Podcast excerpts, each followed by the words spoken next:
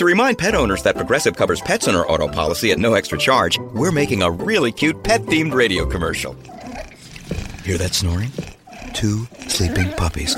Oh, they're awake! And they're heading over to that cute chubby baby that's just sitting there. What? Oh, now they're licking his face. Words will never do this justice. You'll just have to picture it. Get coverage for your pets with an auto policy from Progressive. Progressive Casualty Insurance Company and affiliates. Coverage for cats and dogs included with the purchase of collision coverage and is subject to policy terms.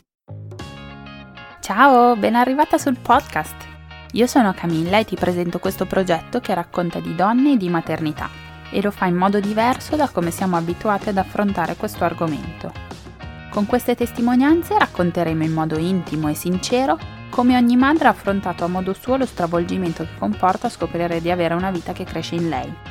Lo faremo senza tabù e senza filtri, in modo che nessuna si senta sbagliata o in colpa solo perché la sua esperienza è diversa da quella delle amiche. Parleremo anche di parto e lo faremo in modo disinibito, perché non sempre le cose vanno come avevamo programmato, ma non per questo quel momento deve essere meno affascinante. A volte da una donna esce una forza che non si pensava di avere, che invece era lì, silente, in attesa che arrivasse il momento giusto per uscire allo scoperto. Ma allora perché nessuno ne parla? Qui facciamo informazione vera, quella non edulcorata, quella che avresti voluto avere prima che tutto succedesse a te. Perché dopo tutto abbiamo sempre qualcosa da imparare da chi c'è già passato. La storia di Federica ha dell'incredibile. Il suo primo contatto con la maternità avviene prima che fosse il momento giusto, in un momento in cui la sua vita accademica e lavorativa è al culmine della frenesia. Purtroppo la prima ecografia rivela che è in corso un aborto e dopo pochi mesi anche il secondo tentativo ha lo stesso esito. Quelle due prime gravidanze le fanno capire che il suo desiderio di maternità è reale ed è determinata a diventare madre. Finalmente riesce a coronare il suo sogno e vive una gravidanza da manuale. Non sa ancora che la sua induzione di parto si sarebbe trasformata in un incubo. La sua bambina non è nella giusta posizione e Federica rischia la vita a causa di una grave complicazione dell'anestesia totale. Come ci si riprende da un'esperienza così segnante? Come si torna a dare fiducia al proprio corpo dopo un trauma? Non troverete le risposte in questa storia. Piuttosto troverete spunti di riflessione. Federica non ha raccontato la sua storia per spaventarci, ma per diffondere consapevolezza e sostegno a tutte le madri che hanno avuto un parto traumatico. Non siete sole, parlate, diffondete e aiutate altre donne a non sentirsi inadeguate. Spero che l'episodio vi piaccia, fatemi poi sapere che emozioni vi ha suscitato. Buon ascolto! Ciao Federica, benvenuta nel podcast. Ciao Camilla. Grazie di essere qui con noi. Ti Grazie chiedo una piccola presentazione di te, se ti va. Ti chiedo chi sei, quanti anni hai, cosa fai nella vita e soprattutto da chi è composta la tua famiglia.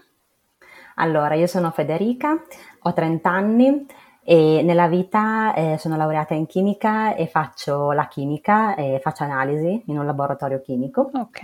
E la mia famiglia è composta da me, il mio compagno Luca e la nostra bimba Aurora, e il nostro piccolo terremoto e, e due gatte, Alaska e Sandy. Ok, siete quindi sì. Cinque, diciamo. Esatto. E Aurora quanto tempo ha?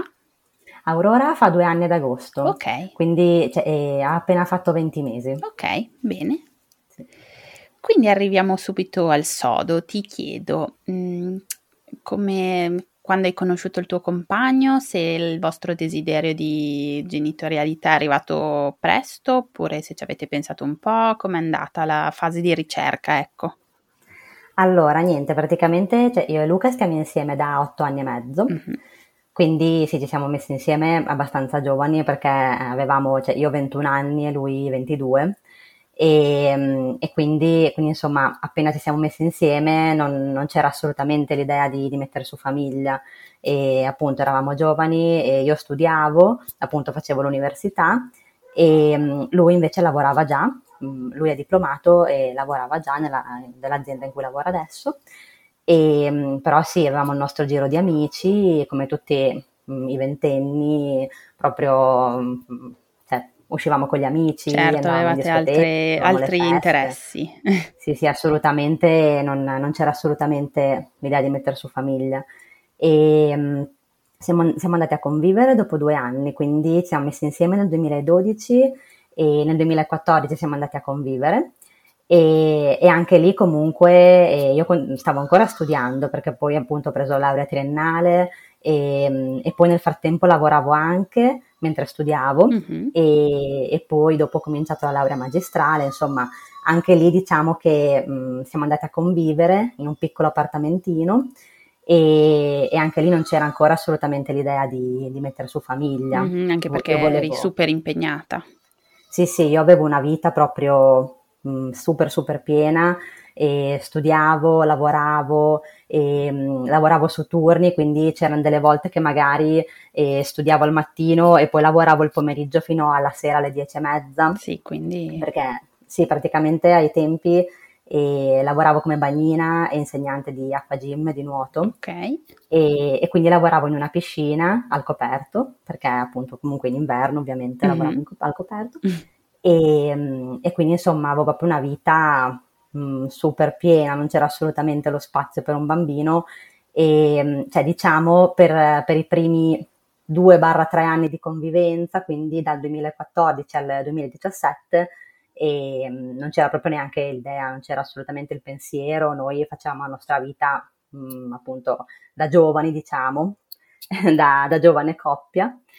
E, e niente, praticamente il desiderio di maternità e, e di paternità insieme è arrivato in maniera eh, diciamo prepotente, mm-hmm. e quando nel, nel duemiladiciassette, a gennaio duemiladiciassette, e ho scoperto di essere incinta. Ok. E, e sì, eh, non, non era una cosa assolutamente programmata. E, ha fatto appunto, cilecca un contraccettivo oppure non prendevi niente, non avete usato niente, quindi vabbè, è capitato?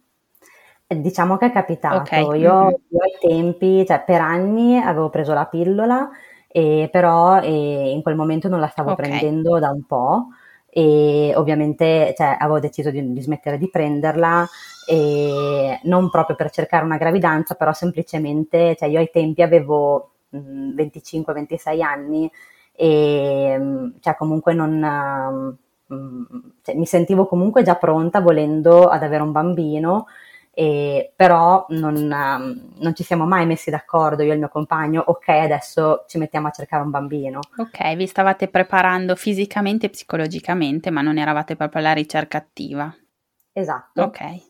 Semplicemente cioè senza, senza metterci d'accordo, però entrambi eh, comunque era una cosa che volevamo e ci sentivamo pronti, mm-hmm. di fare e, e niente, quindi io sono rimasta incinta proprio eh, cioè abbiamo sempre usato precauzioni, una volta che non le usiamo io rimango incinta proprio al primo colpo. Sì sì, quindi proprio così, super fertile vista così. Sì sì, io non, cioè, non me l'aspettavo ovviamente, nel senso in quanto persona, cioè comunque io so benissimo ovviamente come, come arrivano i bambini, certo. E quindi sì, cioè, n- non sono una sprovveduta e neanche il mio compagno, però mh, cioè, comunque non mi aspettavo di rimanere incinta così facilmente, chiaro, onestamente. Sì, certo. E, e cioè, ero anche abbastanza giovane, però io eh, cioè, lì per lì ci sono rimasta proprio di sasso, semplicemente. Immagino. Cioè, io ero super regolare con il ciclo, dopo un paio di giorni di ritardo ho fatto il test, era positivo e io dicevo, oddio, eh ok, questa non me l'aspettavo. Ok, sì, deve essere stato un bello shock. Sì, sì, è stato uno shock, e, però io ero contentissima, cioè, anche se eh, avevo appunto una vita che non era assolutamente compatibile con la presenza di un bambino, perché stavo studiando, lavorando e, e abitavamo in un appartamento piccolissimo, proprio trentasette metri quadri. Ok. E c'era solo soggiorno con, con l'angolo cottura, una camera da letto e un bagno e basta. Ok. E quindi proprio non era assolutamente compatibile, però eh, io ero contentissima e anche il mio compagno, eravamo proprio, cioè ci siamo resi proprio conto che era una cosa che, che volevamo ed eravamo super contenti.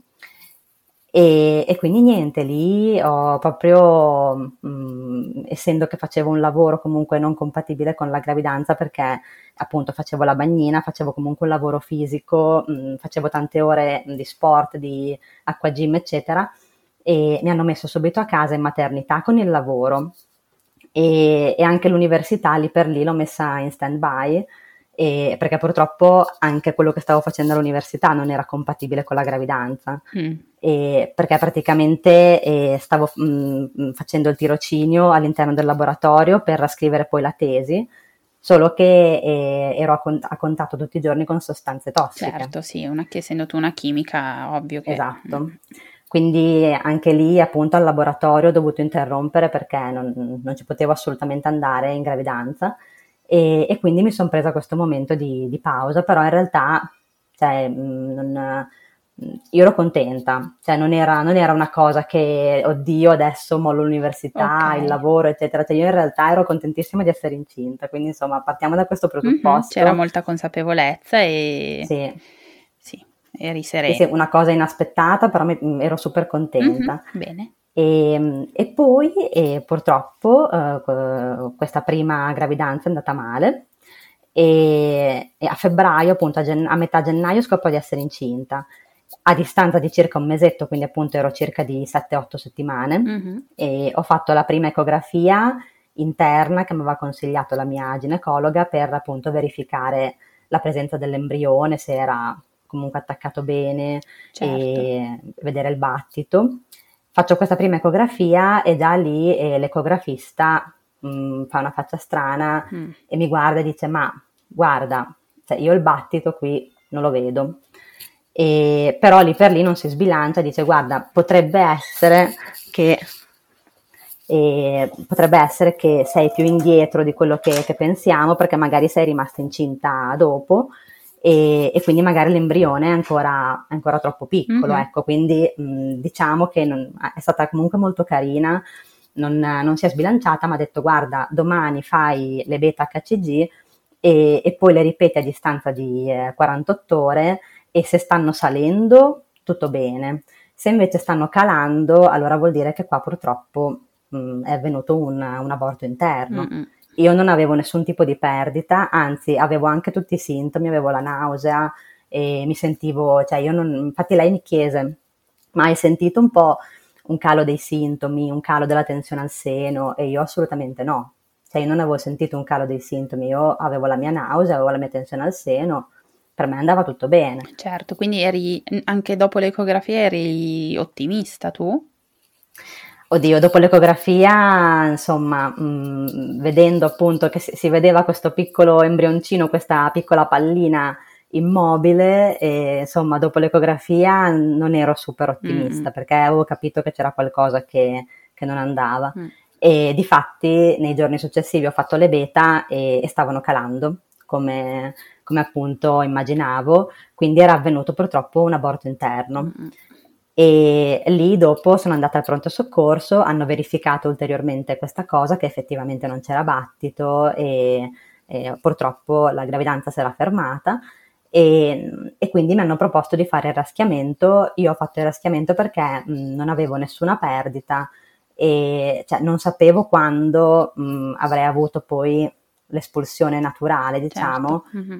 e, e io sinceramente in quel momento volevo solo... Mh, finire, cioè, insomma volevo solo riprendere la mia vita, e quindi quando mi hanno proposto il raschiamento ho detto: ok, facciamo il raschiamento, mm-hmm. ci mettiamo una pietra sopra e basta. Sì, e diciamo è un modo più drastico però più efficace per mettere un punto ad sì. una gravidanza che non, non è andata a buon fine. Mm. Sì, so che cioè, magari un'altra persona avrebbe scelto diversamente, sicuramente potevo scegliere di aspettare di espellerlo in maniera naturale, però io proprio cioè, in quel momento quando, quando mi hanno detto che non insomma che l'embrione non, non era vitale, io proprio mi sentivo, mi sentivo malissimo, certo. mi sono proprio stato, stato uno shock, perché io pensavo che andasse tutto bene, invece no, e, e sapere comunque di, di avere una gravidanza che non stava andando avanti, io volevo solo che tutto finisse il prima possibile, cioè mi sembrava proprio di essere in una specie di incubo, mm, sì, capisco. E, e quindi si ho optato per questa, per questa opzione. e alla fine devo dire che è andata bene, cioè io comunque non, non l'ho vissuta male l'esperienza del, del raschiamento, e appunto me l'hanno fatta in anestesia praticamente totale, cioè in sedazione profonda, e quindi insomma dopo ho avuto una sorta di ciclo, come avere il ciclo, mm-hmm. e, e quindi non, non è stata una cosa, poi anche il personale comunque devo dire che sono state molto carine, non... Cioè, non, non l'ho vissuta male l'esperienza del raschiamento, diciamo, anche se cioè, ovviamente tutto il resto non, non andava bene. Dopo, e io dopo questa esperienza, mh, a maggior ragione, mh, mi ero tra virgolette fissata, cioè comunque volevo rimanere incinta di nuovo, mm-hmm. e avevo capito che volevo avere un bambino, e, e allora lì dopo sono tornata al lavoro, e mh, la, l'università l'ho tenuta momentaneamente in stand-by, E però sono tornata al lavoro e, e col mio compagno comunque abbiamo cominciato a, a cercare lì proprio seriamente la gravidanza, mm-hmm. e a distanza di circa quattro mesi, quindi ho fatto il raschiamento a febbraio, a giugno rimango incinta di nuovo, okay. e diciamo a metà luglio eh, scopro di essere incinta di nuovo, e lì ovviamente la affronto diversamente perché mh, dopo essere stata un po' scottata la prima volta, diciamo che appena scopro di essere incinta la seconda volta non ero, non ho fatto subito i salti di gioia, quindi ho aspettato un attimo, mm-hmm. e, però purtroppo anche questa volta è andata male. Cavolo. Mm. Diciamo che la, se- la seconda volta copia e incolla con la prima, cioè okay. proprio mh, è andata esattamente uguale, u- ugualmente.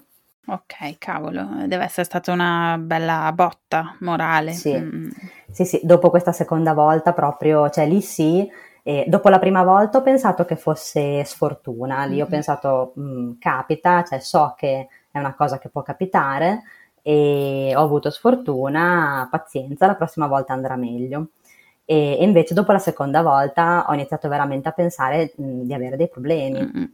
cioè di, dico qua veramente voglio, voglio fare tutti gli esami perché voglio capire se ho dei problemi, io proprio ero, ero convintissima di, o di essere sterile o di avere qual, qualche problema, qualcosa da curare. Certo, e ne hai parlato con la tua ginecologa?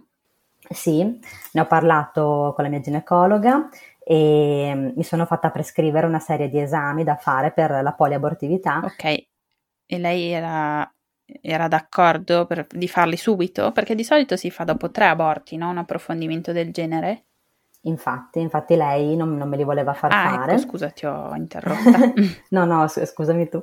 E, non me li voleva far fare e, perché appunto diceva, sosteneva questa cosa appunto che gli esami per la poliabortività si fanno dopo tre aborti E, e poi appunto anche il fatto che io fossi giovane, perché avevo ventisei anni, mi diceva ma no, sei giovane, è una cosa che può succedere, è tutto nella norma, ehm, gli esami per la poliabortività si fanno dopo tre aborti e, e io queste cose, queste parole non le potevo sentire, cioè io proprio in quel momento pensavo no, allora il fatto che sono giovane per me non era una consolazione, perché anzi cioè vedevo la gente intorno a me più o meno alla mia età che rimaneva incinta mh, sul colpo e aveva gravidanze perfette subito e sfornava bambini in continuazione, io ho ventisei anni, due aborti uno dopo l'altro, io dicevo no, cioè mh, anche, proprio il fatto che sono giovane dovrebbe essere più facile e invece è così difficile, vuol dire che sicuramente ho dei problemi. Certo, cioè, era lì... più grave per te, cioè rendeva sì, il problema più, più grosso il fatto di essere giovane.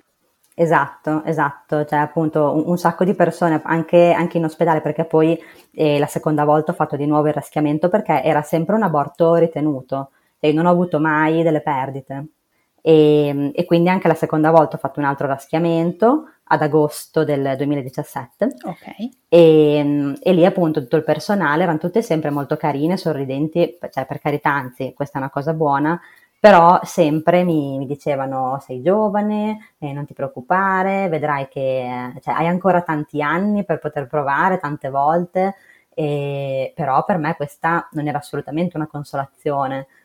Cioè io pensavo appunto a maggior ragione sono giovane, eh, dovrebbe essere semplicissimo, invece è così difficile, quindi mh, ho dei problemi, devo assolutamente trovare il problema. Certo, avevi bisogno di fare quegli approfondimenti per... essere certa di non avere qualcosa esatto. incompa- di incompatibile con una gravidanza. Mm. Esatto, Però eh, mi sono fatta prescrivere questi esami, però dopo il secondo aborto eh, non li ho fatti subito questi esami, perché, eh, perché ho pensato, cioè lì proprio mi sono svegliata, cioè mi ricordo che mi sono svegliata dopo il secondo raschiamento, che ho pensato, allora, aspetta un attimo, e se veramente, cioè metti caso che io abbia veramente dei problemi, che non, che non posso avere figli, cioè nel, nel, nello, nell'opzione peggiore io non posso avere figli, io cioè, devo fare qualcosa per, per prendere in mano la mia vita, cioè io qua ho, ho mollato l'università, sto facendo comunque un lavoro che non è che non mi piace, però non è il lavoro che voglio fare nella vita e non va bene così, cioè io devo riprendere in mano la mia vita, devo, devo fare in modo che, mh, cioè, metti caso che non potrò mai avere figli, però eh, tutto il resto della mia vita deve, deve essere come voglio io, certo. deve, deve soddisfarmi lo stesso, mm-hmm. non è che io devo cercare la soddisfazione in un figlio. Brava, e... che bel ragionamento, non è così scontato fare dei progetti così mh, per il proprio benessere psicofisico, razionalmente. Esatto, in modo razionale anche in un momento eh. del genere. Ah, io lì appunto, dopo il primo aborto assolutamente no, dopo il primo aborto per me la, la cosa principale era rimanere incinta, però dopo il secondo proprio oh, mi si è accesa una lampadina, cioè proprio ho, ho cambiato completamente rotta, Brava. Perché ho mm. pensato, se qua io, cioè se ritorno come, come ero prima appunto, come dopo il primo aborto, se anche adesso torno a rifare quella cosa lì e, e magari me ne capita un terzo, cioè io cosa faccio? Uh, Cioè, avevo paura veramente di, di perdere la testa, cioè di, che diventasse un'ossessione, che non era più una cosa sana, e non era più una cosa vissuta bene, e, e quindi ho detto no, così non va bene. Brava, è sì, facile sì, no, perdere poi... la lucidità dopo un evento, dopo due eventi del genere, tu sei stata brava a tenere la strada, ecco. No, ma infatti, cioè, io di base, di mio, sono una persona molto razionale, quindi eh, questo mi aiuta comunque, mi ha aiutato in questo senso.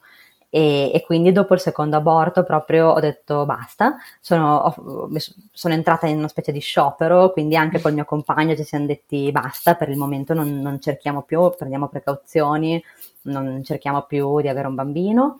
E io ho ripreso in mano l'università e mi sono messa a studiare come una matta e ho ricominciato anche a lavorare, quindi diciamo che i mesi tra agosto duemiladiciassette e dicembre duemiladiciassette proprio eh, cioè, sono diventata una specie di carro armato. Ok, testa bassa e via andare. Sì, mm-hmm. esatto, testa bassa e via andare, brava. E, e a dicembre mi sono laureata, ok, brava. Dicembre duemiladiciassette alla laurea magistrale. Mm-hmm. E a gennaio poi ho cominciato a mandare curriculum proprio mh, come se non ci fosse un domani e fortunatamente lì ho avuto abbastanza fortuna, ho, ho trovato praticamente lavoro subito. Ok. E quindi cioè, da lì, dal, da febbraio duemiladiciotto diciamo che mh, comincia proprio cioè, un raggio di sole, nel senso la mia vita che prima eh, nel duemiladiciassette è stata abbastanza deprimente. E nel duemiladiciotto invece ero contenta perché ho trovato appunto questa azienda nuova, un ambiente in cui mi trovavo bene anche con i colleghi, proprio wow, eh, sono ri- sì, sì, sono rinata e mh, anche con, con Luca comunque mh, abbiamo, abbiamo distolto comunque l'attenzione dal fattore gravidanze, abbiamo fatto altro e insomma mh, mi sono un attimo ripresa. Mm-hmm.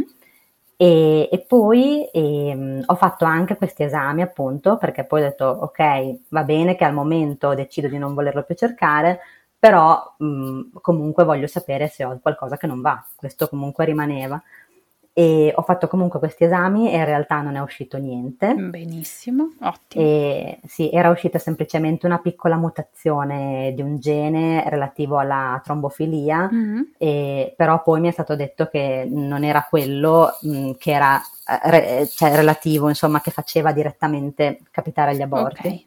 Eh, deve essere stato un bel sollievo però. Sì, sollievo, cioè sollievo per il senso appunto che nel senso che non avevo niente che non andasse, però sì, comunque rimanevo sempre con un po' di, di incertezza perché dicevo allora, cioè, se non ho niente che non va, io che cerco sempre una cioè, spiegazione. Di mio, mm. Sì, cerco sempre una spiegazione logica e in, in quel frangente non c'era. Ok. Forse avresti preferito avere qualcosa di curabile ed essere certa che fosse quello, magari, piuttosto che rimanere nell'ignoto. Allora. Esatto, mm-hmm. Cioè lì per lì sì. E, però poi diciamo che ho, me ne sono fatta una ragione, ho cercato di, di elaborare la cosa, ho pensato ok, eh, sono state due sfortune, una dopo l'altra, eh, cerchiamo di metterci una pietra sopra, andiamo avanti e comunque cioè, ho cercato di elaborare la faccenda e tuttora comunque cioè, mh, insomma è una cosa che mi ha fatto soffrire molto e cioè, tuttora se ripenso ai miei due aborti comunque è stata veramente due esperienze veramente brutte, traumatiche, certo. E cioè io non, non le dimenticherò mai. Giustamente, e è giusto dare comunque... il giusto peso alle cose, quindi... Assolutamente, poi adesso cerco di vederlo in maniera uh, un pochino più positiva, nel senso che appunto col fatto che poi dopo invece ho avuto una gravidanza che è andata bene e um, cerco di vederla nella, nell'ottica che eh, questi due bimbi eh, comunque hanno avuto comunque un senso, comunque uno scopo Nel, nella mia vita, certo. Insomma, mm-hmm. E quindi eh, però sì, comunque è una cosa che, che mi ha segnato molto, quello assolutamente.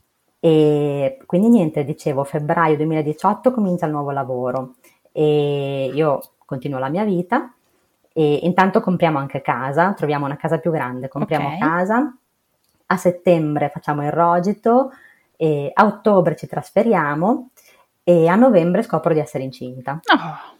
Ecco, a novembre del duemiladiciotto scopro di essere incinta. Anche lì, anche stavolta eh, al primo colpo, okay, cioè proprio. Wow, bello! Infatti, cioè, da quel punto di vista non posso dire niente. Mm-hmm. Non, cioè, comunque sono sempre rimasta incinta abbastanza facilmente. Benissimo, ottimo. E, e quindi do, questa terza volta che rimango incinta.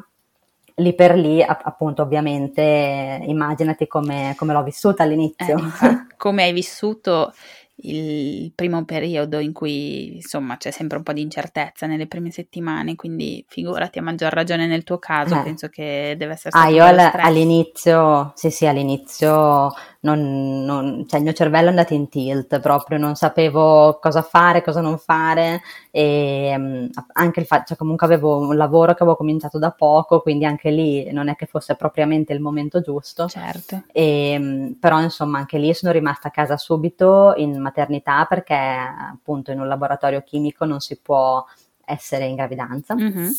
E quindi sono rimasta a casa subito e sì, un'ansia allucinante, io lì appunto ero entrata nel tunnel dei sintomi e ho, sono partita subito con la nausea, io mi è sempre venuta la nausea in tutte e tre le volte, mm.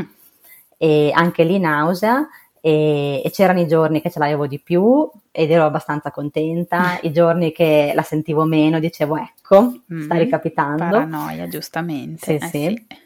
E anche la tensione al seno, col fatto che la prima volta quella ginecologa mi, mi chiese ah ma non ti è calata? E io ero tutti i giorni lì che mi toccavo il seno, cercavo di capire, sì sì, veramente... Eh, ero entrata in un tunnel. Certo, poi loro, i ginecologi a volte dicono le cose con leggerezza, no? Tipo questa eh, qua infatti. Del seno, poi dopo noi le prendiamo sul serio proprio. Sì, sì, no, questa cosa mi è rimasta impressa, eh, certo. quindi, quindi io tutti i giorni ero lì che cercavo di capire sì, sì, se capisco. Avevo più tensione, meno tensione e, e quindi i primi tre mesi sono andati così. E, però insomma, bene o male, mh, la prima ecografia, ho fatto la prima ecografia e appunto scopro di essere incinta di, a novembre, a dicembre faccio la prima ecografia, quella interna. Sì. E quella volta è andata bene, oh, si vedeva il battito. Bene, chissà che bella emozione. Sì, sì, ah, lì avevo, cioè se non mi è venuto un attacco cardiaco lì non mi verrà più, proprio sta, un'ansia allucinante. Mm. Poi ho fatto l'ecografia per, per il B-test a gennaio e anche lì proprio pensavo di morire, pensavo che mi venisse un attacco di cuore. Sì, sì, no, oh, eh, sono andata lì, sì, sì, sono andata lì proprio con un'ansia e anche perché poi, cioè, ho avuto più ansia per il B-test che per la primissima ecografia perché la primissima ecografia diciamo che, mh, cioè, era ancora presto, quindi dic- cioè, dentro di me dicevo se ricapita come le prime due volte, cioè, mh, comunque son- è passato circa un mesetto, era ancora presto. Ok. Invece al B-test erano già passati un paio di mesi, due mesi e mezzo, cioè comunque ci stavo già credendo un po' di più, ecco. e, e quindi avevo ancora più ansia, perché dicevo, insomma, se, se mi dicono che va male adesso, cioè, eh, insomma, la posta in gioco era un po' più alta. Ok, certo, ovviamente. Mm. E in, invece andò tutto bene. Bene. E, e io, la, la mia gravidanza è stata praticamente una gravidanza da manuale, cioè proprio perfetta, non ho mai avuto mezzo problema. Va oh, bene, a parte le nausee iniziali. Sì, esatto, sì, sì, cioè diciamo ho avuto i piccoli disturbi classici da gravidanza, mm-hmm. quindi le, le nausee iniziali, eh, però eh, ho vomitato solo una volta, okay. Quindi tutto sommato è andata bene. E poi dal quarto mese al, sest- al settimo mese stavo da Dio, un benissimo. Ottimo. Sì, sì, de- eh, non avevo nessun tipo di problema. E poi dal settimo al, al nono ho avuto l'acidità di stomaco. Mm-hmm, proprio che, da che manuale. Un sacco di persone, sì, sì. Cioè proprio mh, i sintomi, se tu leggevi il manuale dei sintomi de- della persona incinta, a tal mese mi veniva quella cosa, a quel mese quell'altra cosa, proprio esattamente da manuale. Beh, è molto compatibile con il tuo desiderio di sapere sempre, di avere il controllo un po' della... Sì, sì, mm-hmm. Esatto. Bene. No, ma infatti, poi vabbè, io contando che ho fatto praticamente un'ecografia al mese, mm-hmm. ero, ero sempre, cioè una gravidanza super medicalizzata, che più di così non si può. Ok, ti e... faceva a star tranquilla, essere seguita sì. Così. Sì, sì, mi facevo seguire così perché appunto anche se andava tutto benissimo, però io eh, avevo bisogno comunque di, di sapere che andasse tutto bene anche con l'ecografia, anche se appunto sicuramente tante di quelle che ho fatto erano superflue, però io sentivo quella necessità. Capisco, lì. È legittimo, ci sta sì. Che uno abbia questo desiderio, cioè... È comunque una conferma, no? Che tutto va esatto. Bene. E... Sì, sì, infatti appunto tutta la gravidanza ho fatto praticamente un'ecografia al mese, poi vabbè, esami del sangue, quelli classici, e, però sì, poi non, è, non ho fatto altri esami più invasivi, non ho fatto eh, test del D N A piuttosto che, cioè ho fatto solo il B-test mm-hmm. e, e poi per il resto ecografie normali. Ok. E um, avevo una pancia devastante, veramente gigante, mi è venuta una pancia enorme mm. e um, conta che appunto la data presunta era il ventuno di luglio del duemiladiciannove mm-hmm. e io sono arrivata al ventuno di luglio eh, senza veramente il barlume di una contrazione, zero, okay. e, e sono andata oltre e veramente la, la bimba, lei stava... stava benissimo, ogni volta che andavo a fare il controllo mh, nell'ultimo mese di gravidanza che fai la presa in carico e i controlli più ravvicinati per controllare la quantità di liquido e i movimenti del bambino per vedere che va tutto bene e, mh, ogni volta che andavo a fare questi controlli mi dicevano sempre c'è un sacco di liquido, va tutto bene, ah sì, lo vedevo che c'era un sacco di liquido, avevo veramente una pancia gigante. Ok, e, non era pronta ad uscire da lì. Assolutamente no, cioè proprio io sono arrivata fino al primo di agosto, quindi eh, a quarantuno settimane più quattro. Sì. Mamma mia. Non ti dico, cioè, quei dieci giorni dopo il ventuno di luglio io, cioè, non dico che sono stati un incubo perché in realtà stavo bene, cioè, mi sentivo mh, impedita nei movimenti perché ero davvero, cioè, ho messo su quattordici chili, quindi non Tanto. Un'esagerazione. Mm-hmm. Però erano tutti lì, erano tutti nella pancia. Sì. Poi in agosto... Esatto, era un caldo, era caldissimo e io avevo questa pancia gigante, poi conta che io non sono grandissima di corporatura, cioè io sono abbastanza bassa, non arrivo neanche al uno e sessanta metri. Ok. E, e quindi veramente sembravo una pancia che camminava. Povera. e, e io comunque cercavo di muovermi, andavo sempre in piscina e tutte le settimane, almeno due o tre volte a settimana ero in piscina.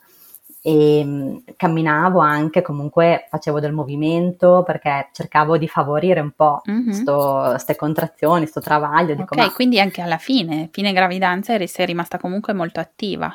Sì, sì, mm-hmm. Io mi sono sempre mossa un sacco e appunto perché comunque stavo bene, avevo solo l'acidità di stomaco, però vabbè, mh, ci convivevo e cercavo di mangiare bene e bevevo litri di latte cercando di calmare un po' l'acidità. Mm-hmm. Però per il resto camminavo, andavo in piscina, cioè fino tipo a tre giorni prima del parto, quindi ero già oltre la scadenza di almeno una settimana abbondante e andavo in piscina, infatti la gente mi guardava in piscina e mi diceva ma quando è che devi partorire con quella pancia, ma dove vuoi andare? E io dicevo, ma in realtà la, la scadenza l'ho già passata, e la gente mi guardava come per dire, oddio, ma questo lo fa in piscina, ce lo fa qui. E invece no, cioè io lo sentivo che non avevo, non avevo nessuna contrazione, niente. E, e allora appunto all'ultimo controllo della, che fanno in ospedale mi hanno detto, ehm, se, se non succede niente da qui a, a questo, era lunedì, se non succede niente da qui a giovedì, che era il primo di agosto, eh, e scattavano le quarantuno settimane più quattro, ti ricoveriamo e facciamo l'induzione. Mm. E perché qua, um, qua a Bologna, poi non so se in altre regioni è così, comunque qua a Bologna ti fanno arrivare massimo a quarantuno settimane più quattro, mm-hmm. e massimo massimo più cinque, okay. se, una, se una donna comunque non vuole farsi ricoverare, eh, però ti, caldamente ti consigliano comunque di mh, arrivare massimo a dieci giorni dopo la scadenza, perché comunque, cioè, da quello che so, mh, dopo mh, può invecchiare la placenta, possono subentrare dei problemi e quindi bisogna, bisogna partorire. Mm-hmm. Sì, io non ti so dare lo, mh, il mio parere su altre regioni, perché anch'io sono in Emilia e funziona così anche qua. Mm-mm. Ah, ok, sì, sì. E allora niente, io ero lì che dicevo, ok, mh, sono arrivata al, al fatidico giorno, il primo di agosto, e zero contrazioni, proprio zero. Allora io dicevo, qua eh, mi faccio ricoverare, perché io non, veramente sembra che questa bambina non voglia nascere, che non ne, non ne abbia veramente voglia. E tu avevi, cioè come vivevi l'idea di essere ricoverata ed essere indotta? Mm, ti spaventava oppure la vivevi serenamente? Io in realtà, arrivata a quel punto, eh, cioè, ero contentissima, cioè io, la mia paura più grande era semplicemente, la, era la gravidanza. Io pensavo che potesse succedere di tutto in gravidanza. E appunto aborto mm-hmm. mh, prim, prima dei tre mesi, oppure la, la morte in utero, cioè io me, mi immaginavo qualunque eh, evento funesto in gravidanza, okay.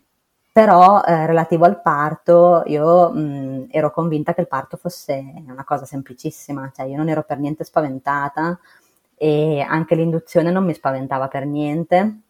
Tra l'altro avevo fatto anche il corso preparto, e ave, mi sentivo comunque con le ragazze che avevano fatto il corso insieme a me, e anche lì un paio di ragazze avevano fatto l'induzione e a loro è andato tutto bene. Ok, quindi liscio. Avevi intorno a te belle esperienze. Mm-hmm. Sì, non avevo esperienze di induzioni disastrose, poi anche cioè, di, di mie conoscenze, nella mia famiglia mh, avevano tutti avuto parti normali, mh, proprio mh, parti molto semplici, molto normali.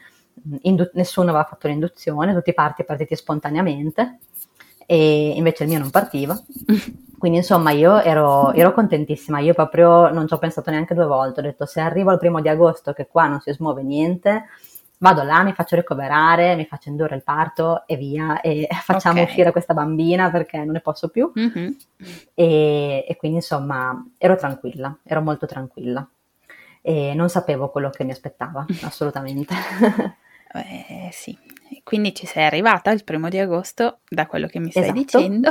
Esatto, arriviamo al primo, primo di agosto e alle otto del mattino eh, arriviamo lì insieme al mio compagno, mi faccio ricoverare e hanno scelto mi, di farmi l'induzione con le prostaglandine, e quindi mi hanno fatto la prima iniezione di gel e di prostaglandine verso le dieci del mattino, tra appunto che hanno fatto tutta la, eh, la, pre- la preparazione, mi hanno registrato, io sono arrivata lì con la mia valigia e, e quindi la prima iniezione alle, alle dieci del mattino. Okay. Poi eh, lì da, da protocollo praticamente se non parte il travaglio fanno un'iniezione ogni sette ore e, e quindi a me hanno fatto due iniezioni, una alle dieci e una alle diciassette. Okay. E perché nel frattempo non era partito niente, io mh, durante il giorno tra le dieci e le diciassette ero lì in reparto eh, proprio tranquillissima, camminavo, mangiavo, mi ha, mi hanno dato il pranzo, ho pranzato, ho bevuto, cioè proprio ero super tranquilla. Sì, non avevi nessun movimento proprio? Niente, proprio mm-hmm. nessun movimento, cioè la bimba si muoveva, si, si capiva sì, che stava sì, bene. Sì, sì, però non, non è cambiato niente da mh, qualche ora prima. Niente, proprio io stavo benissimo, ero lì all'inizio, eravamo solo io e il mio compagno e, e poi dopo è arrivata mia mamma, la, la mia migliore amica, i genitori del mio compagno, cioè proprio era cioè una festa. Una festa, sì. e, e quindi ero lì in reparto, camminavo avanti e indietro, proprio come se fossi a casa, tranquillissima. E ti hanno detto che è cosa diffusa, che non succeda niente con, la, con le prostaglandine? E da quello che ho capito sì, che è abbastanza normale. Eh, tutto sotto controllo, tutto normale, non c'era sì, qualcosa sì. di particolarmente strano. No, no, da quello che ho capito con le prostaglandine almeno due iniezioni solitamente le fanno, okay. cioè è difficile, mm-hmm. è difficile che con la prima iniezione parta il travaglio. Ok. Sì, sì. E, e quindi appunto mi hanno fatto la seconda iniezione alle diciassette che non, non era ancora partito niente e finalmente verso le sei e venti più o meno, sì, perché quando ho sentito la prima contrazione ho guardato l'orologio ed erano circa le sei e venti di sera. E, e lì ho pensato, oh, cioè finalmente sta partendo qualcosa, eh, faccio nascere questa bambina. Partono le contrazioni e partono subito ravvicinate, quindi non è che ho avuto una contrazione ogni tot, cioè partono subito tipo ogni cinque, tre cinque minuti. Ok, e di che intensità? Erano forti? Eh sì, erano abbastanza forti, mm-hmm. e, però ti dico, cioè tra... Cioè io ho, ho, una, ho una soglia del dolore abbastanza alta, cioè non, non lo dico per, per vantarmi o per sembrare chissà che cosa, no, ma io, che... veramente, cioè io veramente sopporto il dolore molto bene, mm-hmm. e, e quindi io la fase delle contrazioni la stavo gestendo bene, cioè io respiravo, appunto avevo fatto il corso preparto, quindi applicavo comunque quello che mi avevano spiegato sulla respirazione e cioè, non, per me quel momento non, non, non era una cosa insopportabile, erano forti le contrazioni ma la, la stavo gestendo. Ok. E solo che cioè, sono partite subito molto ravvicinate, quindi effettivamente sono partite, insomma me ne sono resa conto quando sono partite. E solo che appunto alle sei e venti parte la prima, verso le otto, otto e mezza, dopo poi non ho più guardato l'orologio, però immagino fossero le otto e io ho cominciato a sentire proprio un cambio, ho, senta- ho sentito proprio che cominciavo ad avere l'esigenza di spingere e, e, e le contrazioni erano diventate veramente a quel punto mh, molto molto più forti e, e sentivo proprio che era cambiato qualcosa. Allora cosa faccio? Io dico a Luca, il mio compagno, di chiamare l'ostetrica, lui la chiama. Arriva questa ragazza che mi dice, ah, eh, mettiti un po' sotto la doccia. Io avevo la mia camera, ero da sola al momento in camera, con, avevo il bagno nella camera, e mettiti un po' sotto la doccia, con la doccia calda, così ti si calma un pochino il dolore e insomma poi vai avanti, insomma è ancora presto, quindi aspettiamo ancora un attimo prima di, di visitarti. E non mi ha visitata in quel momento. Mm. Allora io vabbè, ascolto i suoi consigli, mi metto sotto la doccia, eh, solo che sentivo che insomma mh, c'era qualcosa, non dico che non andava, però sentivo proprio che mi sembrava veramente che mh, di dover spingere, che fosse arrivata in fondo, insomma ah, poi okay. Cioè io n- non avendo avuto un altro parto non, non so spiegarti precisamente il paragone, però insomma mh, cioè io dopo circa una ventina di minuti di doccia, forse un po' di più, forse una mezz'oretta, e ho detto a Luca, Luca eh, cioè, chiama qualcuno, io qua mi sembra veramente che la sto, sto per partorire in doccia, non so come dirlo. Sentivi premere proprio? Sì, sì, sentivo premere e lui chiama l'ostetrica, eh, scampanella diverse volte e arriva, a quel punto mi visita e mi guarda e mi fa, ah, sei pronta? Ah. Dico, ah.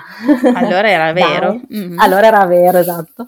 E allora mi hanno messo sulla carrozzina e siamo volati um, in sala travaglio, in sala parto. E, e io sono arrivata in sala parto che proprio cioè, non mi riuscivo a muovere, sentivo proprio eh, il mio corpo che n- non rispondeva. Allora la, la, l'ostetrica mi ha aiutato, mi ha fatto sdraiare.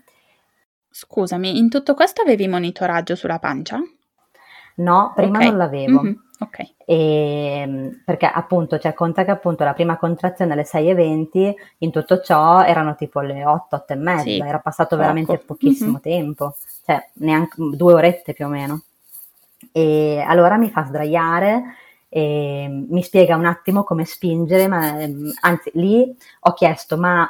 Eh, come si fa per avere l'epidurale, una cosa del genere, con, cioè, facevo anche fatica a parlare, quindi mh, il succo, ho chiesto l'epidurale e la ragazza mi fa, guarda che eh, siamo già oltre, ormai non la possiamo più fare, perché dice ormai eh, sta arrivando Aurora, adesso facciamo nascere Aurora.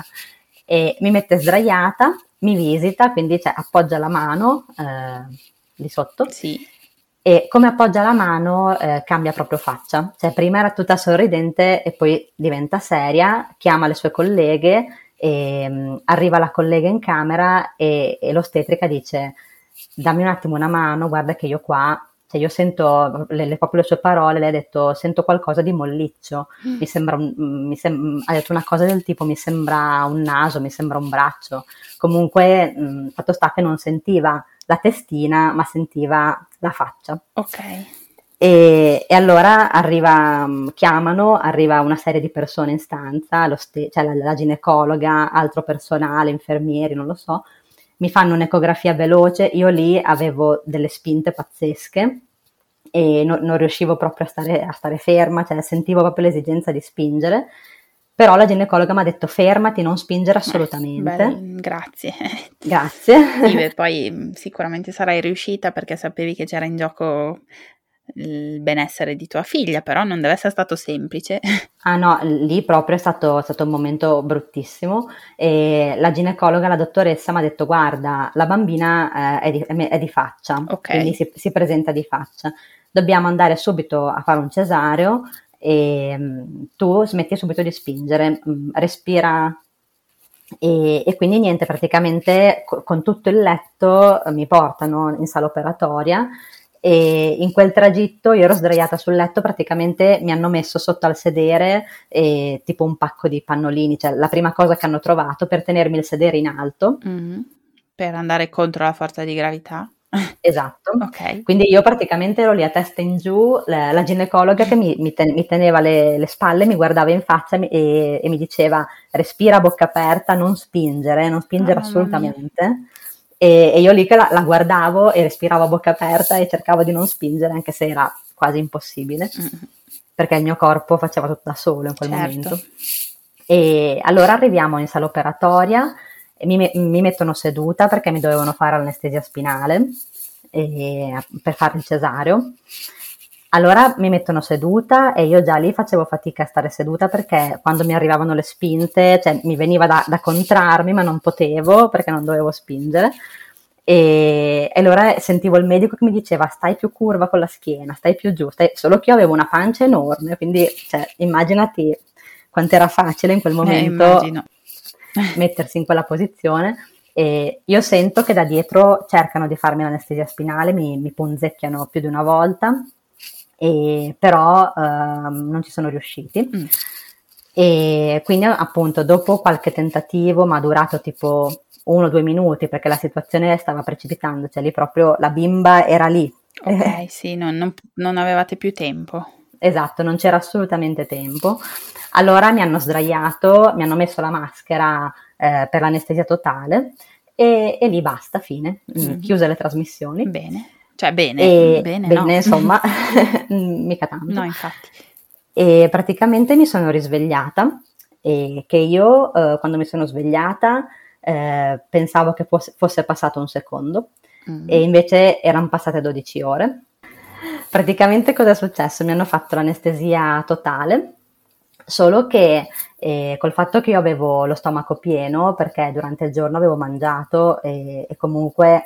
Nel senso, mh, è una cosa normale che fanno mangiare anche quando ti fanno l'induzione, mm-hmm. perché cioè, loro comunque, i medici, si aspettano che anche con un'induzione un travaglio possa durare eh, un po' di ore, cioè quelle cioè, Ci per un primo figlio, esatto, per un primo figlio si aspettano quelle, cioè per quanto possa durare poco, quelle cinque sei ore di travaglio.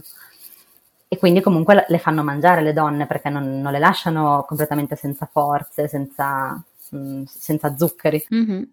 E, e allora avevo lo stomaco pieno, solo che quando fai l'anestesia totale a stomaco pieno, cioè il, la valvola che tiene dentro il cibo nello stomaco mh, si rilassa completamente e fa uscire tutto il cibo.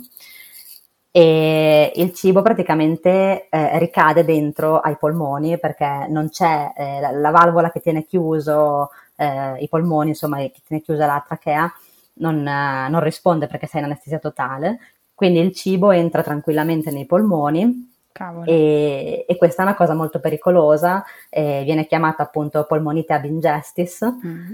e, e si può morire quando capita questa cosa. Perché per... crea, vabbè, ovviamente il cibo non deve andare nei polmoni, ma si esatto. possono creare infezioni? Sì, sì, si crea proprio una polmonite, mm-mm. quindi un'infe- un'infezione ai polmoni. Molto seria, sì. Molto seria, sì, sì. E, e, e lì appunto è come, è come se uno, come essere affogati, insomma. Mamma mia. E perché appunto entrando roba solida nei, nei polmoni, ovviamente l'ossigeno non, non arriva ai polmoni, si crea proprio una, un'occlusione e, e la persona può, può morire soffocata. Nella pratica, come, cioè, se ne sono accorti subito, come funziona? Sì, sì. Praticamente eh, cioè, conta che io adesso, cioè io in quel momento ovviamente non ero cosciente, mm-hmm. e tutto questo me l'hanno raccontato ovviamente, e mh, come cioè, nello stesso istante in cui eh, fanno l'anestesia totale, appunto la persona cade in questo sonno profondo, subito il cibo esce ed entra nei polmoni, proprio è questione di attimi. Ah, ok. E, ma sì, succede sì. sempre? È matematico che succeda se lo stomaco ah, se, pieno? Se hai, sì, sì. Okay. Infatti, infatti quando devi fare un'anestesia, eh, cioè un'operazione, un'anestesia totale, eh, ti dicono che devi essere a digiuno da, da otto ore, perché lo stomaco deve essere completamente vuoto, sì. se no succede questa cosa. Ok. E, e quindi appunto è una cosa proprio una questione di attimi. In quel momento eh, l'anestesista comunque è stato bravo a intubarmi subito e, e quindi mentre mi stavano facendo il cesareo da una parte hanno tirato fuori la bambina, dall'altra mi hanno intubato subito e, e mi hanno salvato la vita. E solo che poi dopo che mi hanno intubata e hanno cioè, bene o male stabilizzato la situazione, solo che poi eh, i polmoni erano pieni. In, questa, in queste dodici ore praticamente mi hanno tenuto in coma farmacologico e, e mi hanno fatto dei lavaggi ai polmoni per tirare fuori tutto quello che era finito dentro. Aiuto. Sì. Mm-mm. E nel frattempo appunto mh, Aurora fortunatamente stava bene, mm-hmm. lei è sempre stata bene. Suppongo l'hanno... che il tuo compagno non stesse molto bene, cioè a saperti sì, no. così. Cioè lui, allora in realtà appunto lui è rimasto nella sala travaglio, ovviamente non è venuto do- nella sala operatoria e hanno tirato fuori la bimba e gliel'hanno portata subito praticamente e l'hanno messa nel, nella culletta termica, poi gliel'hanno portata e gli hanno fatto fare subito il pelle a pelle con lui. Infatti cioè, di questo sono, sono molto contenta perché appunto la, l'ostetrica eh, quando gli ha portato la bimba gli ha proposto subito di fare il pelle a pelle e lui l'ha fatto e quindi se l'è tenuta un po' eh, addosso a lui, così la bimba diciamo che non è rimasta smarrita da sola in una, mm-hmm. in una culletta, sì, ma vicina, subito meno male. Sì. No, infatti di questo sono molto contenta perché appunto lei comunque cioè, non penso si sia resa conto di, di niente e mh, ha sentito subito il calore del suo papà e, e quindi dopo lei fortunatamente non ha avuto nessun problema. A distanza di circa un'ora o due ore, non mi ricordo, comunque è rimasta lì un po' con la bimba. Dopo un po' di tempo gli hanno detto eh, cosa era successo a me, quindi non gliel'hanno detto subito. E a lui, cioè lì per lì gli hanno detto intanto tieni la bimba, eh, la tua compagna la stiamo ricucendo, insomma hanno un attimo eh, cercato di, di distogliere la, l'attenzione e gli hanno dato la bimba, gli hanno detto stiamo ricucendo, stiamo facendo tutto e, e poi arriverà anche la tua compagna. Dopo ovviamente gli hanno dovuto dire che mi avrebbero dovuto tenere in terapia intensiva e in coma farmacologico, gli hanno dovuto ovviamente spiegare tutto. E, e lì ovviamente lui è rimasto tutta la notte da solo e nel, nel reparto di maternità, nella mia stanza con, con la bimba. Poverino. Sì, infatti lui, cioè poi ovviamente lui si è fatto aiutare per le, per le primissime operazioni, cambi pannolini, il, il biberon, perché poi col fatto che non c'era, io non c'ero, ovviamente alla bimba gli hanno dato un po' di, di biberon. Certo, sì, sì, ovvio, se no poverina. E poi col fatto che poi cioè, non, loro non sapevano se io mi sarei svegliata, se sarebbero riusciti a svegliarmi la mattina dopo, cioè loro gli hanno detto mh, quando appunto mi hanno, appena mi hanno messo in coma farmacologico gli hanno detto è successo questo e questo e intanto cioè, domani mattina proveremo a svegliarla, non abbiamo la certezza di, di riuscire a svegliarla e, e non sappiamo neanche quando riusciremo a svegliarla. noi proviamo al mattino, poi vediamo come va, perché in realtà, cioè, finché non mi hanno svegliato non, non si sapeva neanche se io avevo avuto dei danni da questa cosa, dei danni proprio seri. Ok, quindi non era scampato il pericolo totalmente? No, assolutamente. Mm. Infatti, eh, non ti dico appunto i suoi genitori e mia madre, eh, come hanno passato quella notte. Infatti, posso ah. solo immaginare. Ah, mia madre ha detto che, mh, e poi anche la mia migliore amica, perché c'era anche la mia migliore amica lì, e praticamente loro hanno visto, loro aspettavano il reparto, hanno visto arrivare in reparto lui con la bimba, e quindi lì per lì tutti felici, ah la bambina, che bella, che bella, e mia madre fa, dico, sì, bellissima mia nipote, ma mia figlia, dov'è? E, e lui gli ha spiegato, E, e dice che mia madre ha preso come un razzo e è corsa in terapia intensiva, cioè conta che lì nell'ospedale in cui ho partorito sono due palazzine separate, la maternità e l'ospedale, e la terapia intensiva è al decimo piano del, dell'ospedale, quindi lei ha preso, è corsa eh, fortissimo alla, alla terapia intensiva, è arrivata lì e si è fatta spiegare tutto per filo e per segno dai medici, e io in quel momento ero, cioè dopo che mi hanno fatto tutti i lavaggi e tutto, mi hanno tenuto lì in coma, intubata, quindi lì, mh, insomma, anche la mia migliore amica che ha detto che mi ha visto quando ero intubata, ha detto che ha avuto gli incubi per, per mesi, perché sembrava veramente che, fos- che fossi morta, insomma. Sì, immagino. Eh, cioè, si, si, vedeva, si vedeva appunto il, il torace che si muoveva con il movimento del, del ventilatore. Mamma mia, che brutta immagine, sì. Eh, e, e da un lato appunto cioè, mh, c'erano queste sensazioni contrastanti, perché c'era la felicità della bimba che era nata, stava bene ed era bellissima, e poi c'ero io che eh, ero in una situazione comunque molto critica, perché non, non si sapeva quando mi sarei svegliata e se avessi avuto dei danni mh, permanenti o comunque dei danni gravi da questa cosa, perché sarebbe potuto succedere diverse cose. Fatto sta che io il giorno dopo appunto alle nove mi sono svegliata, e mh, quando mi sono svegliata io non sapevo niente di tutto ciò, eh, non, non me lo immaginavo neanche, e quando mi sono svegliata mh, pensavo di essere ancora in maternità, quindi non sapevo di essere in terapia intensiva, mm. e pensavo che fosse passato un secondo, cioè non, proprio non, non avevo capito che era su, passato tutto quel tempo. E sì sì, non, non ero più intubata, però ero, mh, avevo un sacco di, cioè mi ricordo che mi sono svegliata che avevo intanto un male atroce al torace, un male atroce al petto, e mh, una tosse pazzesca, e poi avevo male anche alla pancia, ovviamente al taglio, cioè lì sapevo che mi avevano fatto un cesareo, però la, mh, appena mi sono svegliata la prima cosa che ho pensato è stata, mi hanno fatto il cesareo, hanno, hanno tirato fuori la bimba che è morta e non me la vogliono dare, no, perché non mi, non mi vogliono dire, sì sì, ho, io ho pensato quello subito. Sei sempre molto io, ottimista comunque. Sì sì, molto. ma, per, ma sai perché? Ma, perché io non, non me l'immaginavo neanche nell'anticamera del cervello che potesse su- succedere una cosa del genere. Cioè il fatto del, della bingestis, del certo, coma farmacologico. Sì, sì, chiaro. Cioè io non... non me l'immaginavo assolutamente che fosse successa tutta, quel, tutta quella roba lì, e quindi quando mi sono svegliata e ho chiesto informazioni, ho chiesto ma che ore sono, e mi hanno detto le nove del mattino, e la bimba, mi hanno detto la bimba sta bene, e, e io pensavo, mi dicono che sta bene ma non è qui, perché non me la danno, cioè, sì, dov'è mia figlia? Cioè tu pensavi che fosse lei a non stare bene, non tu. Esatto, cioè io non, non avevo per niente realizzato, cioè sentivo, io mi, avevo male ovunque, ero sdraiata a letto, non, non mi riuscivo a muovere, e cioè mi sentivo veramente come se mi avessero investito, non sto scherzando, mm-hmm.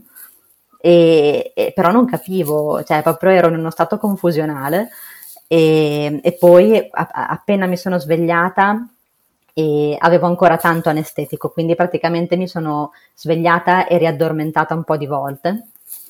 E, e quindi praticamente ogni, mi, mi riaddormentavo e poi riaprivo gli occhi e al primo operatore che passava chiedevo ma la bambina, la bambina sta bene, e io mi riaddormentavo e chiedevo facevi dei controlli figlia? Incrociati sì sì, facevo dei controlli incrociati, cercavo di capire, e, e poi pian piano mi svegliavo sempre di più, e mh, mi ricordo che cioè, mi, mi veniva da piangere, mi veniva proprio lo sconforto, e, e tutti gli operatori erano molto carini, che quando mi vedevano piangere mi, cioè, venivano lì e mi consolavano, mi dicevano: ma stai tranquilla, la bambina sta bene, non, cioè, dopo poi la vedi, dopo ti portiamo in reparto, vedi la bambina.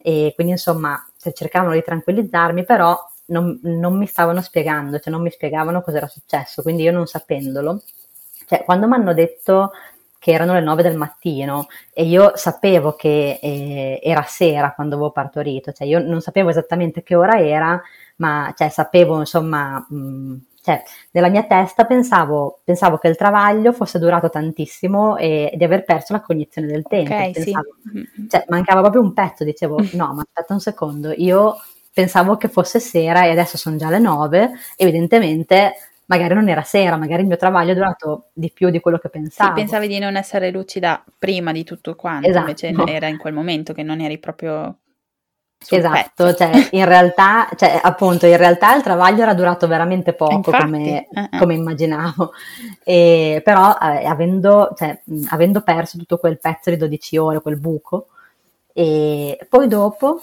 In tutto ciò appunto mi tengono un po' di ore lì in osservazione e mi tolgono tutte le varie cose che avevo attaccato, avevo diverse flebo, cose e, e poi ehm, verso tipo l'una mh, fanno venire mia mamma e il mio compagno a trovarmi lì. Allora quando loro sono venuti lì ehm, intanto il mio compagno mi ha fatto vedere una foto della bimba, oh, e lì allora ho capito mm-hmm. e lì ho capito che era tutto vero, che non mi stavano prendendo in giro e la bimba stava bene veramente e, e già dalla foto avevo visto che era bellissima, che era una bellezza uh, fuori dal normale, allora lì proprio mh, ho capito e ho visto, ho visto mia mamma, mia mamma che aveva una faccia come se veramente come se fosse invecchiata di dieci anni e, e allora lì infatti mi ha detto, la prima cosa che le ho detto, le ho detto mamma, mi sa che ti devi accontentare di una nipote sola perché io un'altra cosa così non ci penso neanche. E, e mia madre mi ha detto: guarda, non c'è nessun problema perché io stanotte sono invecchiata di dieci anni, quindi va bene così, oh, guarda, ma contento. Mm. Allora, a quel, vedendo lei con quella faccia, perché cioè, lei è solitamente una persona molto, molto forte, molto sempre positiva, però vedendola con quella faccia allora ho capito che effettivamente era successo qualcosa in più rispetto a quello che pensavo e, e lei poi mi hanno spiegato. Mi ha spiegato tutto, allora lì ho capito, ho detto ah ecco, allora è per quello che cioè, sono rimasta in coma appunto dodici ore, eh, insomma. C'è stato qualcosa che ti ha scombussolato il tuo fuso orario personale. Esatto, cioè allora è vero che il travaglio è durato così poco, non me lo sono immaginato, cioè non ho perso la cognizione del tempo. E, e allora appunto mi ha spiegato. E da lì poi eh, sono rimasta in terapia intensiva fino tipo alle cinque del pomeriggio e finalmente poi mh, fortunatamente dopo io mi sono ripresa, mh, insomma e, i valori andavano, andavano abbastanza bene, tutta la saturazione dell'ossigeno eccetera e io avevo comunque una gran tosse e avevo perso la voce però eh, comunque tutto il resto andava abbastanza bene, mi hanno riportato eh, in maternità E, e finalmente ho conosciuto la mia bimba. Oh, alleluia. Alleluia, esatto. Praticamente quasi dopo ventiquattro ore. Esatto, mm-hmm. Quasi ventiquattro ore dopo che era nata e me, me l'hanno, cioè, l'ostetrica subito me l'ha data, mi ha fatto fare il pelle a pelle un po' ritardato mm-hmm. con me, però sì, eh, in quel momento proprio, cioè, è stato un momento bellissimo. Mm. E lì proprio è stata un'emozione, anche se era nata un po' di ore prima, però per me era come se fosse nata in quel momento.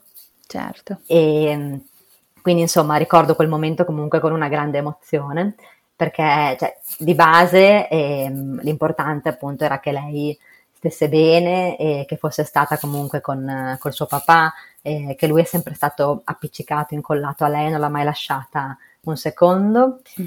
E, e quindi insomma io ero contenta che lei poi appunto quando l'ho vista ho pensato ma, cioè, ma quanto è bella, c'è cioè, certo. Proprio una bellezza, ho pensato che fosse di una bellezza, dico non esistono bambini più belli di lei. Piccola.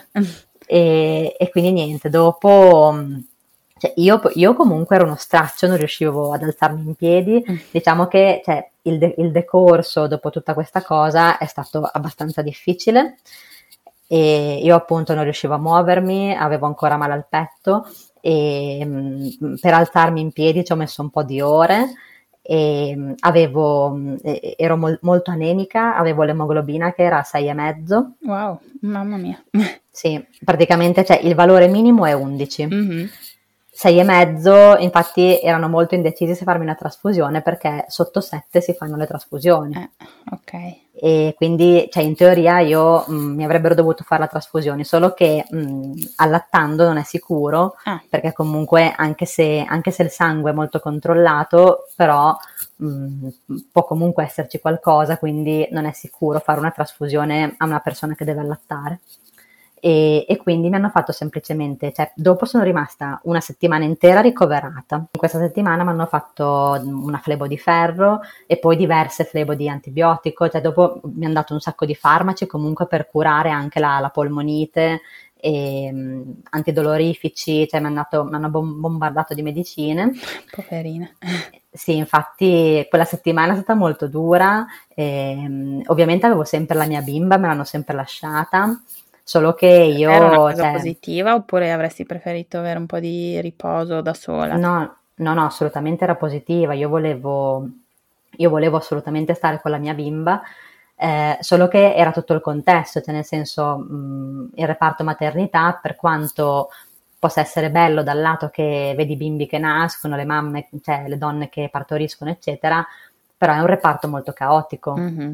E, e quindi insomma mh, la prima settimana lì, cioè stare un'intera settimana nel reparto maternità è stata, è stata dura e, e io non vedevo l'ora di tornare a casa, solo che mh, cioè, non mi volevano dimettere perché eh, la mia emoglobina rimaneva sempre molto bassa, quindi hanno aspettato tanto a dimettermi perché aspettavano che salisse un po' questa emoglobina, ogni giorno mi facevano gli esami del sangue e alla fine mi hanno dimesso che era tipo sei e nove, uh. da sei e mezzo, quindi sì, gran, grande gioia. Sì. Solo che io costantemente chiedevo sempre quando è che posso andare a casa, voglio andare a casa, e ero arrivata al punto che dicevo adesso firmo, prendo, esco, non ne posso più, voglio andare a casa. Sì, sì, e... ti sarai sentita anche molto debole con l'emoglobina così bassa, o no? Sì, sì, ero debolissima, assolutamente, infatti eh, son tornata, siamo tornati a casa dopo una settimana eh, che tra il caldo, perché appunto erano i primi di agosto, e il caldo, mh, la debolezza, cioè io proprio, sì, ero, ero in uno stato, ero proprio uno straccio e, mh, e anche, anche per questo comunque anche l'allattamento, di tutto questo tran tran, l'allattamento ne ha risentito. Mm-hmm. Perché appunto mh, i primi tre giorni mi dicevano che non potevo attaccare la bimba perché avevo ancora eh, l'anestetico in corpo e poi mi, mi dovevano fare un sacco di medicinali, appunto tra antibiotico, antidolorifico, prendevo un sacco di medicinali, quindi i primi tre giorni mi hanno detto che non la potevo attaccare. Okay. E mi hanno dato subito il tiralatte e mi hanno detto tirati il latte col tiralatte così intanto stimoli la produzione eccetera. Però quello che esce poi eh, lo devi buttare. Mm-hmm. Fatto sta che il problema non si poneva perché non usciva niente, cioè proprio i primi tre giorni io ero lì che mi attaccavo a sto tiralatte e provavo, m- mi dava un gran fastidio, mi faceva un gran male. Ah, e, non è facile e non usciva... stimolare la montata col tiralatte, cioè non tutte riescono. Ah, io, io non, non riuscivo, cioè mm. io proprio... Anzi, questa cosa mi buttava ancora più immagino, giù perché sì, certo. Cioè, vedevo sto tiralatte, avevo la mia bimba lì che la volevo attaccare, mm. però mi dicevano che non potevo. Mm. E mi mettevo sto tiralatte, cercavo di tirare, tirare, non usciva veramente nulla, ma nulla, proprio neanche una goccia. E, e quindi io... Un dolore ehm, da matti? Sì, un gran male. E mi, mi buttavo giù. E poi tipo la montata mi è arrivata tipo il giorno prima di essere dimessa dall'ospedale, quindi a distanza di tipo cinque giorni okay. mh, che lei è nata. Poi mi è arrivata la montata, e solo che siamo, siamo andati a casa, quando ci hanno dimesso sono, siamo andati a casa, che il pediatra dell'ospedale mi aveva chiesto ti è arrivata la montata? E io ho risposto sì, e lui ah ok, allora ti mandiamo a casa senza aggiunta. Mm. Direi, quindi, cioè, quando per una settimana Aurora aveva preso il biberon. Certo, aiuto. E... non aveva fatto più domande, te non hai pensato a dire niente. Io, io volevo, volevo solo andare a casa. Certo, quando mi ha detto ti mandiamo a casa, io sì sì, mandatemi a casa, non mi interessa. Fatto sta che siamo andati a casa che era tipo pomeriggio inoltrato, cioè era tipo le due e mezza, tre del pomeriggio. Arriviamo a casa e lì appunto completamente spaesati, io con, la, con l'emoglobina sei e nove, che non stavo in piedi praticamente, mm. provo ad attaccarmi la bimba, me l'attacco, me l'attacco, me l'attacco, fatto sta che la bimba continuava a piangere, a piangere, a piangere, perché cioè, comunque se, se una bimba è abituata, se un neonato è abituato a prendere il biberon, cioè non glielo puoi staccare dall'oggi al domani. Sì, soprattutto così piccolo, in, nei primissimi esatto. giorni è dura. Mm. E poi di base io eh, di latte all'inizio ne avevo davvero pochissimo, ma cioè, non, non è per dire, cioè, io lo, lo so benissimo che più attacchi il bambino più si produce il latte, però è anche vero che non tutte le donne dopo il parto hanno l'emoglobina sei e nove. Esattamente, certo, era un caso particolare il tuo. Quindi cioè, mh, sono abbastanza convinta che il fatto di essere così anemica facesse anche sì che producessi pochissimo latte. Certo. Cioè il mio corpo in quel momento diceva no, cioè i tuoi liquidi servono a te, tienteli. Giusto, giusto pensiero, cioè mi sembra molto logico. No, infatti appunto io provavo ad attaccarla ma sentivo proprio che il seno cioè, era vuoto, che mm-hmm. non ce n'era. Fatto sta che eh, quel giorno lì arriviamo a sera, tipo verso le dieci di sera, che la bimba piangeva da ore e, e il mio compagno, anche lui esausto, non ne poteva più. E perché in tutto ciò ovviamente ci sono io ma anche lui comunque eh, insomma è stato molto scosso da questa esperienza, immagino, e in più avrà avuto anche da fare proprio cose pratiche visto che sì, tu eri sì, molto assolutamente, debole mm-hmm. assolutamente, lui è stato subito eh, super attivo, proprio è diventato è subito ha fatto l'upgrade a papà in, cioè, in, un in pochissimo in un attimo è diventato mh, super papà, bravo papà. No, è stato molto bravo, sì, mm-hmm. sì. E, e quindi lui alle dieci di sera, dopo tutte queste ore di pianti, eccetera, io che ero debole, così lui salta giù e fa: basta, questa bambina ha fame, adesso io esco, vado a comprare il latte, buona. Così ha fatto, cioè, ha cercato la, la farmacia di turno che era aperta la notte e, ed è andato a comprare un pacco di latte artificiale. Gli ho dato tipo quei venti trenta millilitri di latte e da lì dopo la bimba si è calmata, è stata bene. Poverina, aveva una fame da sì, lupi. Sì, sì. E, e da lì niente, dopo ho, con, ho continuato comunque a dargli l'aggiunta, cioè dopo non, mh, ho, ho preso poi l'abitudine ogni tre ore a darle l'aggiunta, poi le davo anche il seno perché lei comunque si attaccava mm-hmm. e fino ai quattro mesi l'ha preso abbastanza volentieri, soprattutto per dormire. Quindi per la sera per dormire le davo il seno e anche durante il giorno quando lo chiedeva non gliel'ho mai negato, eh, però non, non sono mai riuscita a toglierle comunque l'abitudine di prendere anche il biberon. Ok, hai fatto un e... allattamento misto quindi. Proprio... Esatto, sì mm-hmm. sì. Ho fatto l'allattamento misto per i primi quattro mesi, poi verso, verso i quattro mesi, cioè gradualmente lei si è staccata sempre di più dal seno e, e poi sì, siamo arrivate più o meno a quattro mesi che prendeva poi solo il biberone. Ok. E, e dopo fino, fino appunto ai sei mesi ha preso solo il biberon e poi dopo abbiamo cominciato lo, lo svezzamento, insomma, solite cose. E, però insomma io ti dico... Mh, probabilmente se mi fossi magari affidata a qualcuno tipo una consulente dell'allattamento comunque eh, se mi fossi fatta aiutare anche dal punto di vista dell'allattamento forse sarei riuscita a darle solo il seno e, perché comunque il latte alla fine l'avevo, cioè poi dopo pian piano ho fatto poi gli esami del sangue, l'emoglobina nel giro di una ventina di giorni è tornata normale okay. E quindi dopo poi mi sono ripresa, dopo è andato tutto bene. Il latte comunque c'era, e, però io comunque appunto anche psicologicamente non, non me la sono sentita, cioè io in, dopo quell'esperienza cioè proprio ero, ero molto spaesata, ci ho messo tanti giorni a, a realizzare veramente cos'era successo e me lo sono fatta raccontare un miliardo di volte e, da più persone, quindi ho sentito la versione di Luca, la versione di mia mamma, la versione della mia migliore amica, la versione dei genitori di Luca, cioè tutte le persone che erano lì gli ho chiesto di raccontarmi per filo e per segno cos'era successo perché proprio cioè, il mio cervello veramente non, non realizzava, cioè è successo tutto talmente in fretta. Certo che avevi bisogno di... Di, di, di, di digerire questa cosa far, facendotela raccontare più e più volte perché dovevi capire. Sì, sì, mm-hmm. sì, sì proprio, cioè, il mio, io proprio non, non mi facevo, non mi capacitavo di come potesse essere possibile e, e appunto, cioè, tuttora comunque, cioè, ho realizzato che sono successe un, una serie di, di eventualità, una serie di sfortune, una, una dopo l'altra, e, che non succedono praticamente mai tutte insieme. Cioè il fatto mh, comunque di arrivare oltre con la data del parto, di fare l'induzione, punto primo. Punto secondo, eh, un travaglio così corto col primo figlio, anche con un'induzione, è difficile. Sì, vero. Perché cioè, io conosco persone che hanno fatto l'induzione come me e hanno avuto un travaglio molto più lungo, cioè comunque non, non di due ore. Sì, anch'io ne conosco tante che l'hanno avuto lungo, ma zero che l'hanno avuto corto come te, sinceramente, eh. al primo figlio. Quindi sì, quella è una cosa che mh, non so a cosa sia dovuta, boh, mh, a, al mio fisico, uh, al mio utero, non lo so. Mm-hmm. E un, un par- cioè comunque un travaglio così precipitoso sicuramente non ha aiutato, perché anche il personale medico non, non se l'aspettava, non erano preparati. Certo. E, e poi, eh, ultimo ma non ultimo, il fatto che lei fosse di faccia. Quello purtroppo è stata, perché se lei fosse stata mh, messa bene con la testa, eh, io sono convinta che in pochissime spinte lei sarebbe uscita. Certo. Mm. E, perché era proprio già arrivata alla fine.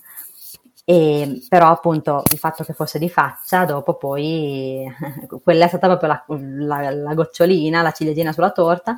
E ne aggiungerei un'altra di cosa abbastanza rara che però ti è successa, il fatto di non riuscire a ricevere le, la, l'anestesia spinale, che quindi poi te l'hanno dovuta far fatale, cioè anche quello infatti eh, quello non avresti brava. avuto i problemi che hai avuto se avessi fatto la spinale, direi. Esatto, cioè, mm. brava, quella è una cosa che effettivamente è, cioè, è giusto un attimo mh, parlare di questa cosa, perché io avevo fatto il percorso per fare l'epidurale, mm-hmm. perché comunque io non escludevo il fatto di fare l'epidurale, io mh, cioè, non sapevo, non sapendo com- di che entità fossero i dolori del parto, comunque io non escludevo l'eventualità di fare l'epidurale assolutamente. Mm-hmm. Ho fatto il percorso e appunto qua a Bologna prima ti facevano fare eh, una, una specie di incontro lì all'ospedale in cui ti spiegavano tutti i dettagli dell'epidurale e, e poi facevi degli esami del sangue e un colloquio con l'anestesista e, appunto in preparazione all'epidurale. Io ho fatto questo percorso e praticamente arrivata mh, al colloquio con l'anestesista le ho portato tutti i miei esami, tutte le mie cose. Io eh, ho la schiena che mh, non è messa benissimo, non è messa neanche malissimo, però insomma ho una piccola ernia a livello lombare. Ah, ok. Eh, e un po' di scogliosi, comunque mm-hmm. ho la schiena con qualche problemino. E io avevo gli esami, avevo una T A C abbastanza recente anche, fatta tipo meno di un anno prima, cioè poco prima di rimanere incinta avevo fatto una T A C perché avevo sempre mal di schiena. Ok. E, e, e da lì era uscito che avevo questa piccola ernia. E, e niente, appunto le ho fatto vedere la T A C e l'anestesista appunto guardando tutti i miei referti ha detto: effettivamente la tua schiena ehm, non è bellissima, mh, quindi se puoi evitare di fare l'epidurale è meglio, perché andare a, a, a pungere comunque in una zona in cui c'è già un'ernia non è la cosa migliore da fare, quindi se riesci a evitare è meglio, però la puoi fare se vuoi. Okay. Cioè, lei comunque mi aveva dato l'idoneità. Mm-hmm. E, e io gli avevo chiesto, ma cioè, se io facessi l'epidurale, cioè nel senso, dato che volevo capire, mh, a, avrei comunque dei problemi, cioè mi verrebbe mal di schiena, mh, insomma peggiorerei la situazione dell'ernia o, o succederebbe qualcos'altro, nel senso io questa epidurale cioè, è una cosa pericolosa, se la faccio o no? O... E lei mi rispose: no, vabbè, ma mh, sì, non, è meglio che non la fai sull'ernia, però la puoi fare, cioè così, proprio molto tranquilla. Tranquilla, mm-hmm. sì, sì. Quindi, cioè, a maggior ragione io non mi aspettavo, cioè io non credevo che la, la mia schiena fosse così problematica da impedire un'anestesia spinale, cioè non mi ero neanche posta il problema, mm-hmm. col fatto che avevo, cioè, dato che avevo fatto il colloquio con l'anestesista e mi aveva detto che le, appunto l'epidurale era meglio non farla, ma volendo potevo farla. Cioè, io non mi ero neanche posta il problema che in un eventuale cesareo d'emergenza i medici non sarebbero riusciti a farmi la spinale. Certo. Cioè, questo proprio non l'avevo messo assolutamente mm-hmm. in conto. E probabilmente neanche loro. Assolutamente. No, neanche loro, direi proprio di no.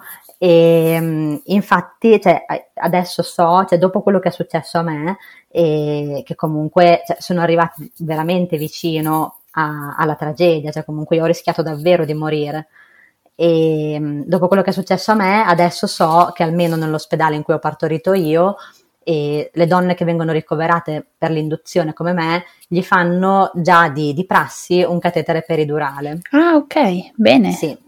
Quindi insomma almeno, cioè, se posso trovare una consolazione a quello che è successo a me, è che hanno cambiato le procedure in modo tale che mettendo questo catetere è sicuro che, viene, che si riesce a fare la spinale. Certo, e se per caso non si riuscisse a mettere questo catetere magari non ti fanno mangiare, non lo so, eh, dico io una stupidata. Sì, però. esatto, esatto. Eh... Comunque cioè, il fatto che metti il catetere molto prima di fare l'induzione, lo metti in una situazione di calma, certo, di tranquillità. È molto più cioè, semplice.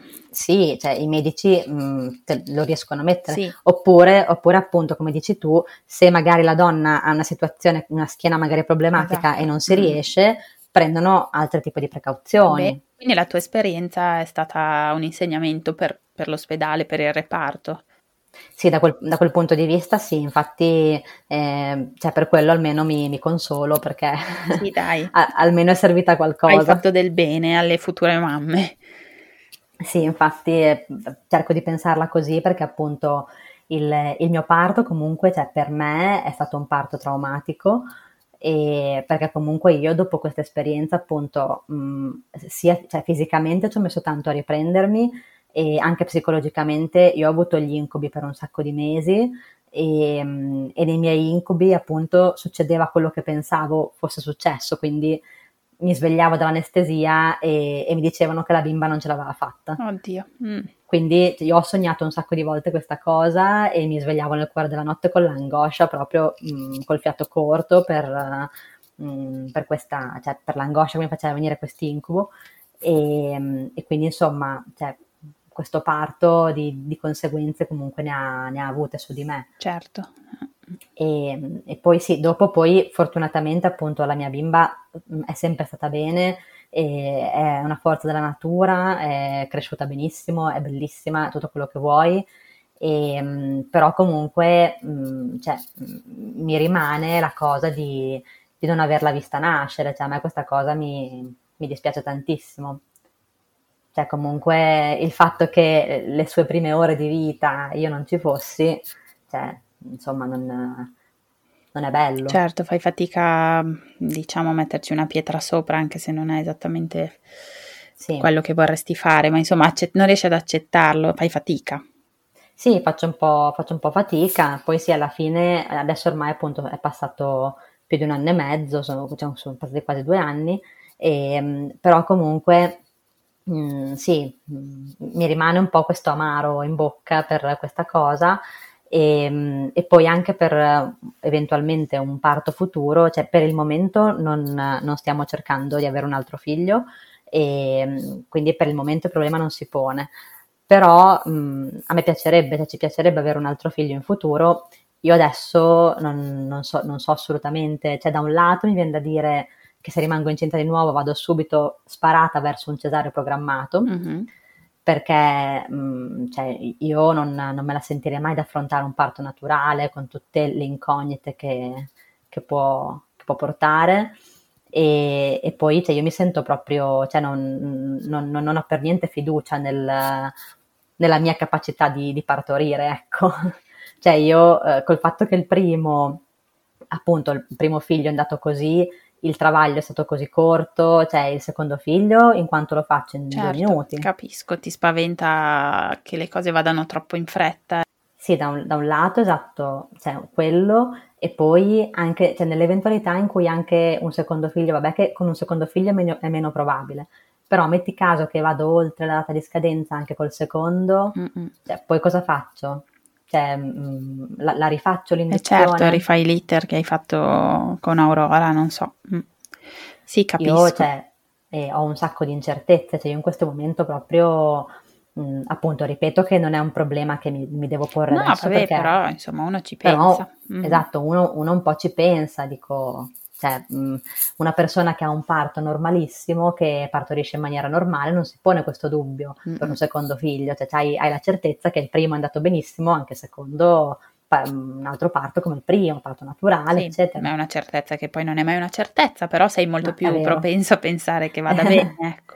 Sì, sì, alla fine appunto di, di certezze non ce ne sono, però sì, cioè io appunto in questo momento non proprio so, è una cosa, non, non so assolutamente come affronterei un secondo parto, mm. in questo momento proprio non, non lo so. Sicuramente ci penserò. Quando si presenterà questa opportunità, cioè avrai tutta la gravidanza per prendere una decisione, poi comunque sappiamo bene che le cose non vanno sempre come vogliamo che vadano, tu lo sai meglio di me. Assolutamente. Eh, però insomma, secondo me quando ti ci trovi proprio dentro riesci a decidere, riuscirai a...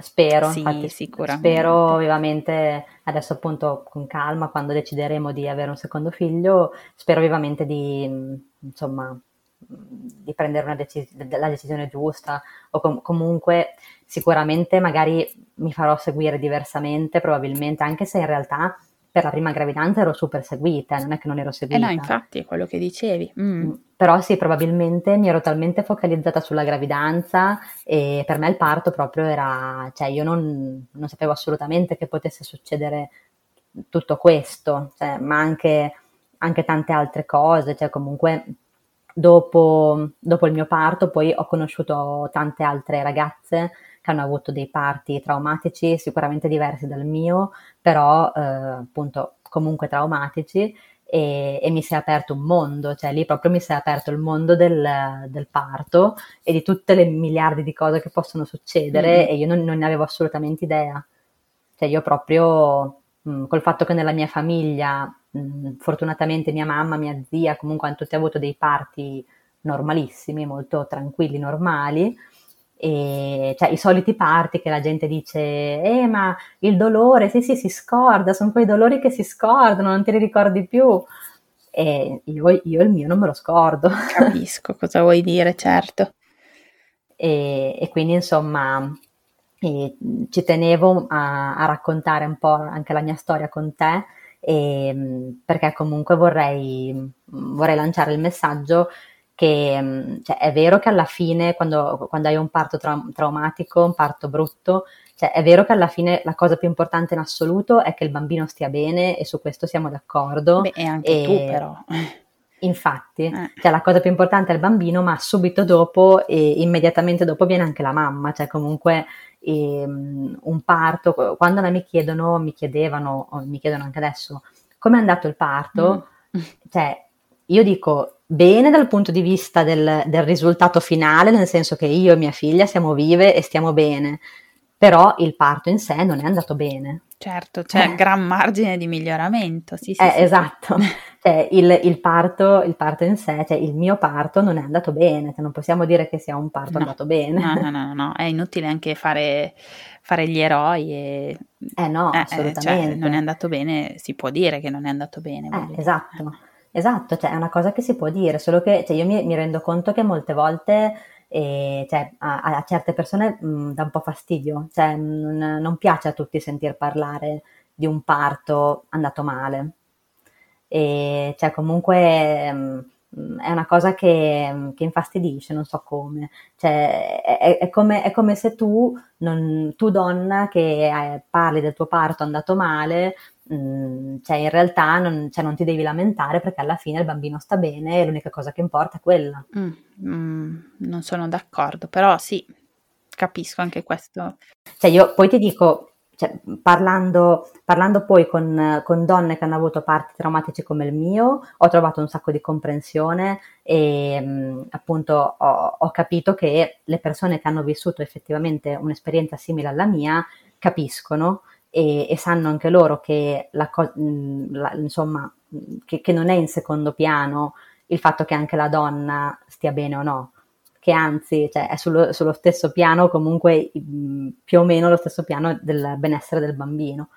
E invece mi rendo conto che le persone che invece hanno avuto parti andati bene, comunque che, non, che per fortuna loro non hanno avuto un parto traumatico, cioè, fanno davvero fatica a, a capire cosa prova una donna dopo un parto traumatico. Mm. Sì, sarebbe bello che si potesse creare questa sensibilità anche senza provare certe esperienze. Eh, esatto. Sì, perché appunto se, se io parlo con una persona e gli dico, come sto facendo appunto con te, guarda che il mio parto è stato così e così, e alla fine bene perché siamo vivi, però il parto non è andato bene, e la persona davanti a me dovrebbe dirmi hai ragione, tutto mm-hmm. come hai fatto tu, hai ragione, il tuo parto è andato male, il tuo parto eh, non è andato come doveva andare, e cioè mh, hai ragione comunque a... Mh, A, a soffrirne di questa cosa, certo. e, e non mh, in maniera sbrigativa, vabbè alla fine dai eh, il bambino sta bene quindi basta. mm. Non so se mi riesco a spiegare. Certo, è chiarissimo. Anche per te forse parlarne è un modo anche per superare il trauma, non lo so, eh. non sì, sono sì. esperta di psicologia, però cioè, non mi sembra giusto tagliare corto un discorso del genere, ecco. Se, un, se tu decidi di aprirti con qualcuno e parlarne, non mi sembra rispettoso. Eh, sì, sì, infatti. Minimizzare. Poi, sì, sì, infatti, assolutamente. Appunto, a me, anche a me stessa mi serve eh, condividere, cioè mi, mi è servito tanto condividere e raccontare il mio parto, e, e mi è servito tanto sicuramente trovare persone che hanno vissuto parti traumatici come il mio, e appunto trovare persone che vivono le mie stesse sensazioni, e insomma... Cioè, che non sono un'aliena, che non sono una, oh, una cattiva mamma solo perché, eh, solo perché appunto non, non vivo in maniera appunto idilliaca il momento di nascita di mia figlia. Sì, spero che tu non l'abbia mai pensato questo, ma no, no, assolutamente. È un pensiero che potrebbe sopraggiungere, sì, in certe persone. Sì, no, assolutamente. Io appunto no, non mi sento assolutamente una cattiva mamma per questo, mm. e, però ecco, vorrei, vor, vorrei insomma che si, si potesse parlare di, di parto in maniera più, più onesta, mm-hmm. ecco. Grazie. Più onesta. È un bel messaggio, una bella storia, bella perché alla fine c'è stato un lieto fine, però anche bello sapere che insomma possono succedere queste cose. Mm.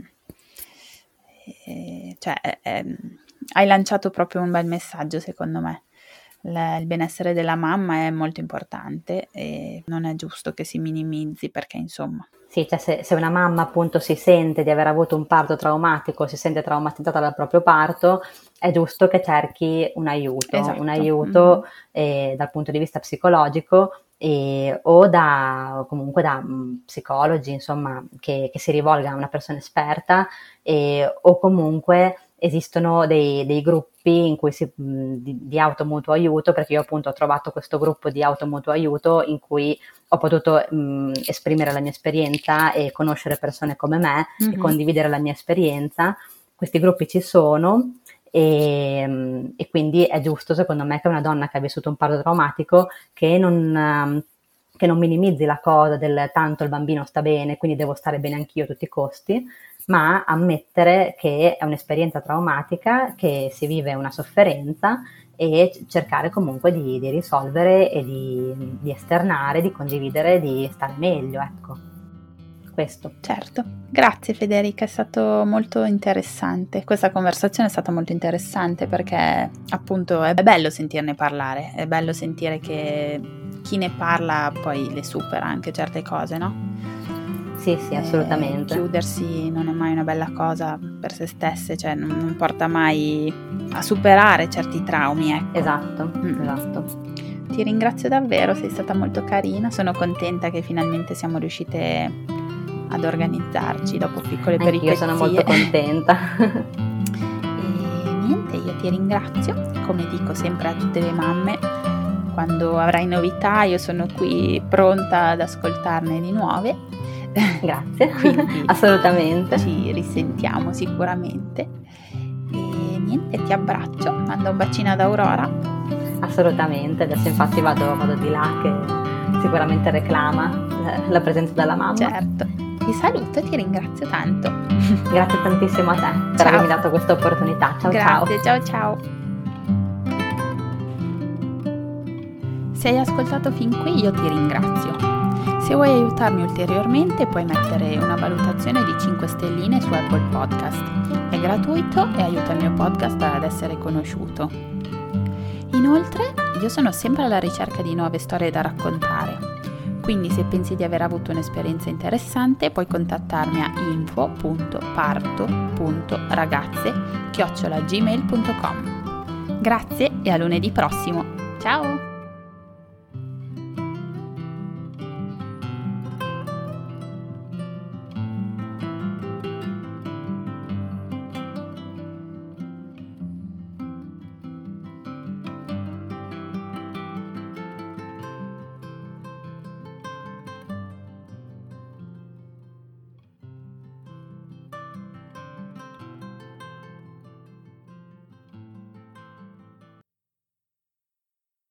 Hey, we get it. You don't want to be hearing a Progressive commercial right now, so let us tell you something you do want to hear. You are intelligent. You make all the right decisions. You were smart before smart was cool, and you made it cool again. You have a wealth of knowledge, and you are so very clever. I bet you already knew I was going to say that, you genius. There, don't you feel better? You'll also feel better when you hear you could save big when you switch to Progressive. But I'm pretty sure you already knew that, too. Progressive Casualty Insurance Company and Affiliates. Me, me, me, me, me, but also you. The Pharaoh fast-forwards his favorite foreign film, Powder Donut. Okay, what's my line? Uh, the only line I see here on the script is get options based on your budget with the Name Your Price tool from Progressive. Oh, man, that's a tongue twister, huh? I'm sorry, I'm going to need a few more minutes. Bulbous Walrus, the Bulbous Walrus. The Name Your Price tool, only from Progressive. The owl ran afoul of the comatose coxswain. Progressive Casualty Insurance Company and Affiliates. Price and coverage match limited by state law.